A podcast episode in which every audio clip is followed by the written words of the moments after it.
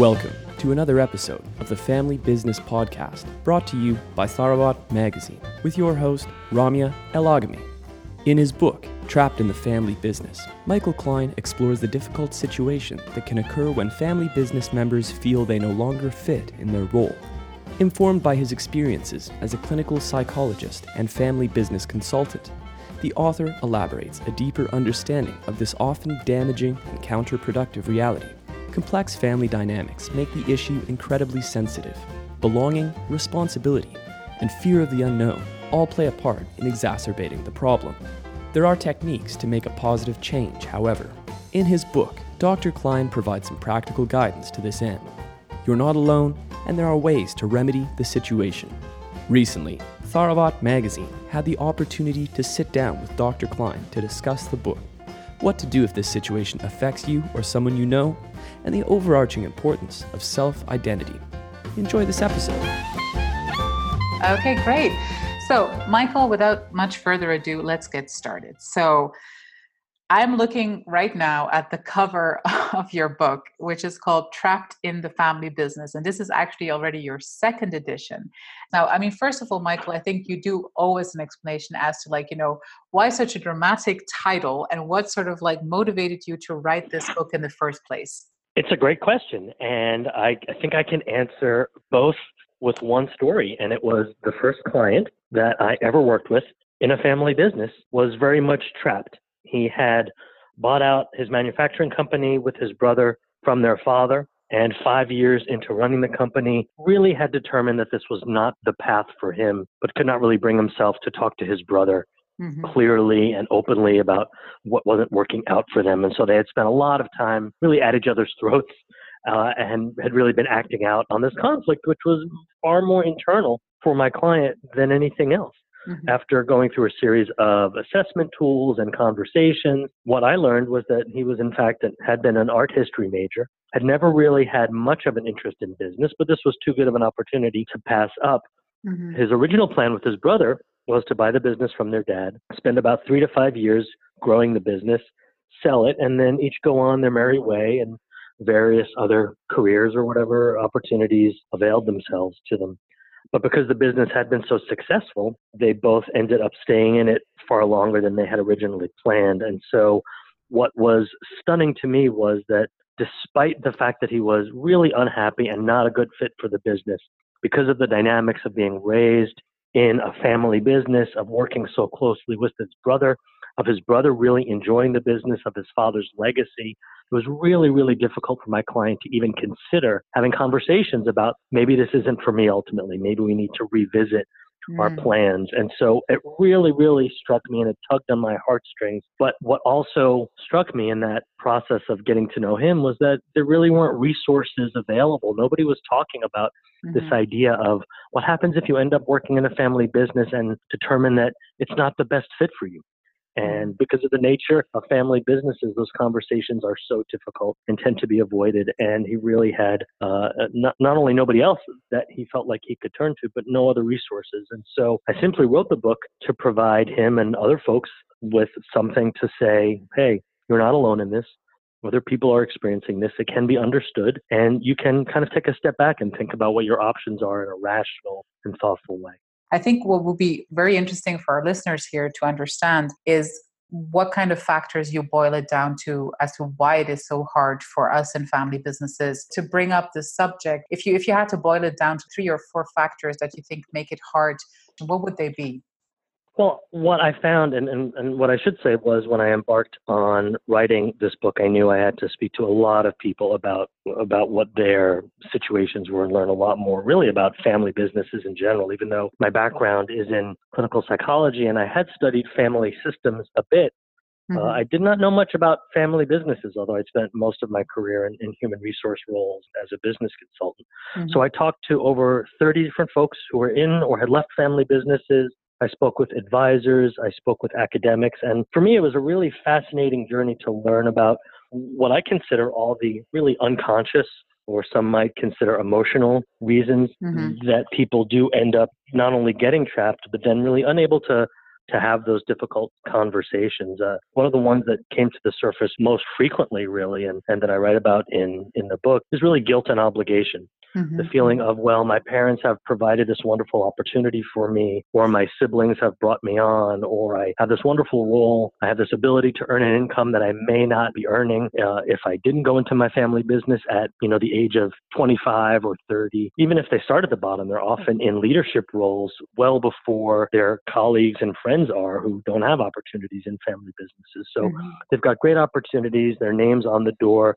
And so to even question is this um, the best fit for me, or to even bring up the topic of I'm not sure I'm as satisfied as I could be, mm-hmm. uh, on some level, I think feels like a real uh, betrayal of yeah. what family members have done for the individual. And so the guilt that goes with that, the feeling of obligation, especially once you get into real, I would say beyond second generation family business. I've met with many people who feel like they didn't have much of a choice because this is what their parents did and their parents before them did and their parents before them. And mm-hmm. it was very much expected. And so there really isn't the freedom to kind of have those conversations about fit of who I am. I've talked to many people who are in their family business and stay there and don't, again, don't want to broach the topic because they're often in the business to protect their aging parents. Mm-hmm. I interviewed one person for the book who actually came back into his family business in his late 30s because he thought his parents were being taken advantage of by mm-hmm. not only employees but by vendors. Mm-hmm. And so he felt this great responsibility to really jump in and arguably kind of save his parents.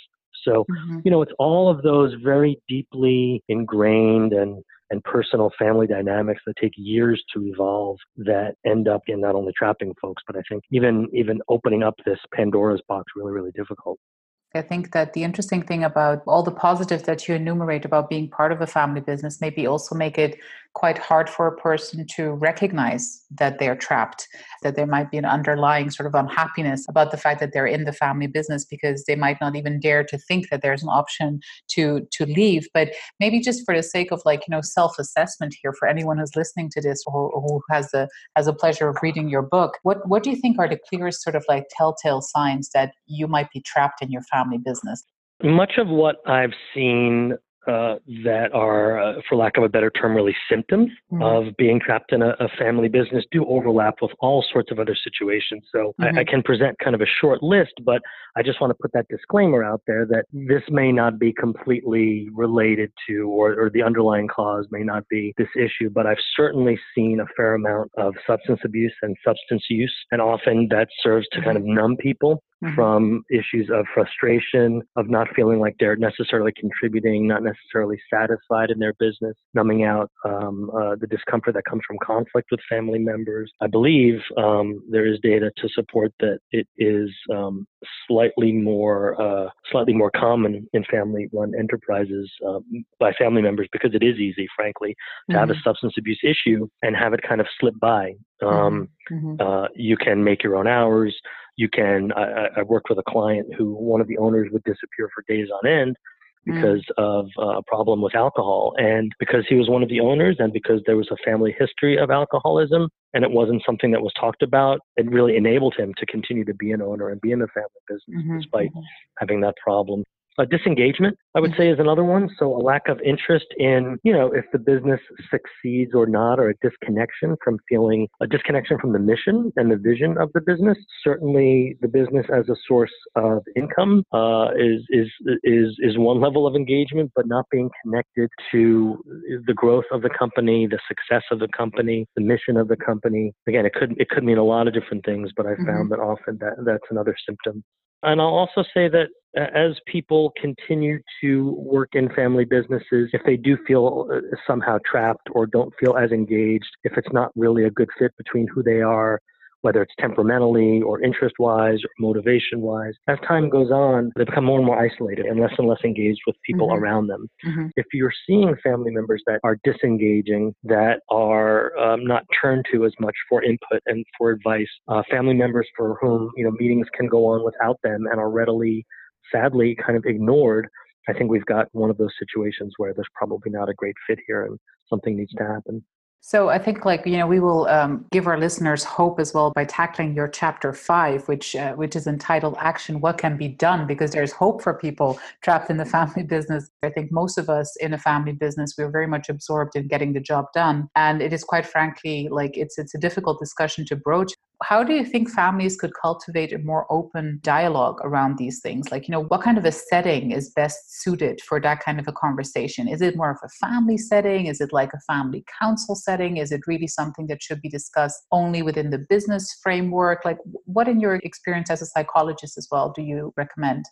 I think you hit on one of the ones that's really key having a family council, having ongoing family meetings, uh, having folks in the organization, even if they're not family members, but human resource professionals, human resource directors, for whom the career development and the professional trajectory of family members is really given special attention because I think, just like you're saying, it is very convenient to avoid those topics. So, setting up a structure, again, whether it's a family council, whether it's a family meeting, mm-hmm. whether it's uh, some kind of performance management process that an HR person uh, is trained and really focused on for, for family members those are all potential places where you can have these conversations and discussions so you can really prevent these situations from from getting out of control or for or, or you know if you've got people focused on the ongoing development and training and assessment of who family members are and where they fit in the business. I mean, of course, you'd love to have that um, for all of your employees, but certainly in the case of family members, when it there can be an assumption that well, this is where they're going to be forever, and we'll find a place for them, and we'll figure it out as we go. If there's not enough critical attention paid to their their development, and that could mean training classes, that could mean hiring coaches for them, that could mean a ser- an assessment center or a series of assessments to make sure that mm-hmm. that person is in the right job and doing the things that that they're meant to do.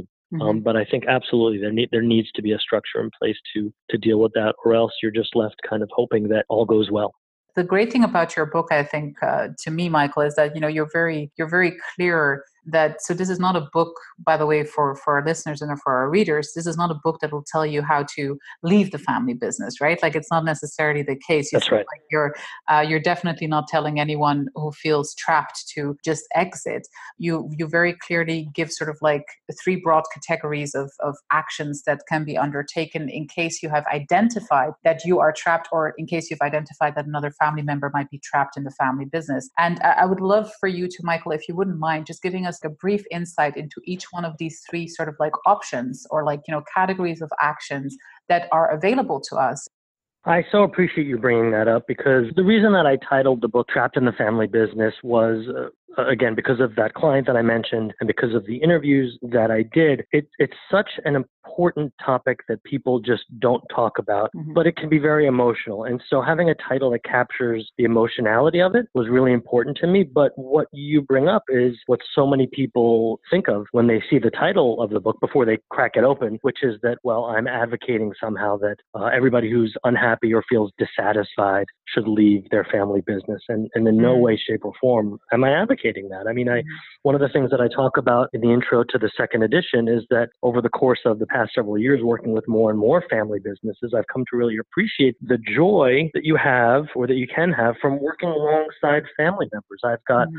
clients who know their parents or know their children in a way that I certainly uh, have not had access to with my own folks. I didn't work mm-hmm. in a family business. And so my understanding of my father or my mother as working professionals is somewhat abstract. You know, I didn't have that, that intimacy that comes from working side by side mm-hmm. with family members. And so I think I think for those of us that have an opportunity to work that closely with family, need to be very, very thoughtful about what you are giving up if you do ultimately decide to leave because it is really in many ways a blessing simply because you feel trapped does not mean the only solution is to break free uh, mm-hmm. out, of, out of your cage or out of your trap the trap is really from where i'm standing and from what i've seen really uh, about feelings Mm-hmm. So it's about feeling trapped. And as you mentioned, the, the, three ways that I talk about dealing with it and the three, I think, successful paths that people can take are either changing their perspective, uh, taking action or ultimately exiting. And really changing perspective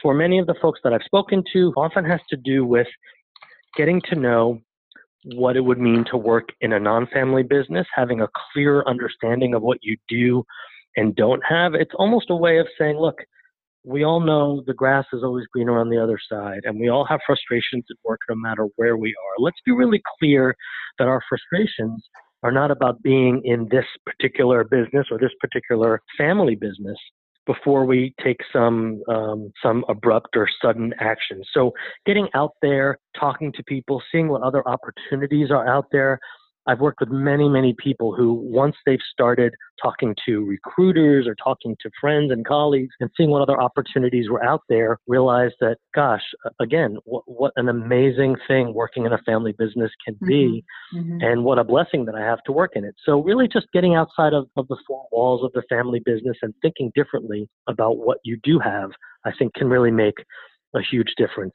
Mm-hmm. Um, in terms of taking action, I list three things in the book that I've seen people do and, and coached people through, which is either changing the job that you're in, mm-hmm. which is, if possible, trying to find those elements of the job that do give you the most satisfaction and seeing if you could steer more of your time towards that for sure.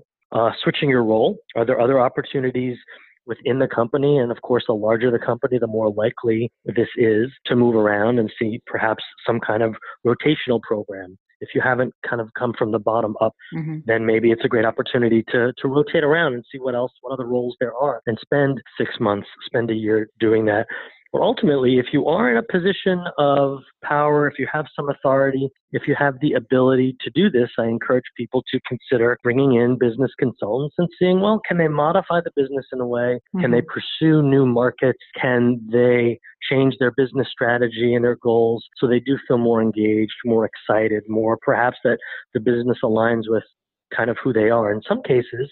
And um, many family businesses do this as a, just a matter of course, mm-hmm. uh, and this tends to be, I, I, believe, third, fourth generation and older family businesses, is they will provide some kind of uh, liquidity or some kind of investment for the next gens to go off and start their own new division of mm-hmm. a business. And so, mm-hmm. again, I think you've got the best of both worlds. In that case, you've got the opportunity to build something new that's just your own that might fit with you, but you've got the backing of your family and, and your family business behind you. And then lastly is um, really uh, what, what, the last resort would be, which is leaving the business.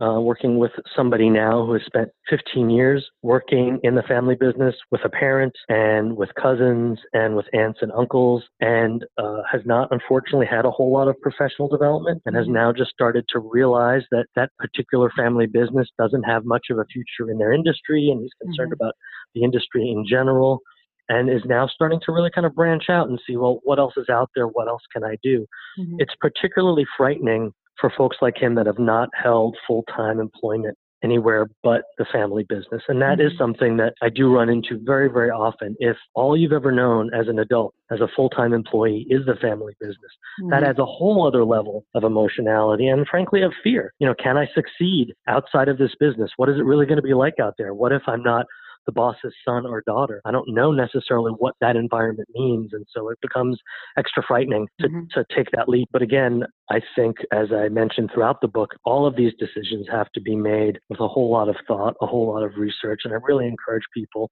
to involve an objective outsider whether it's their own attorney, financial advisor, mm. consultant, coach, someone who has no vested interest in them staying in the business or leaving the business, but somebody that they can turn to and lay out all the options. Someone who could help them really think clearly and objectively about is this a matter of changing perspective? Is this a matter of changing things inside? Or is this ultimately a matter of me really starting to see what else is out there?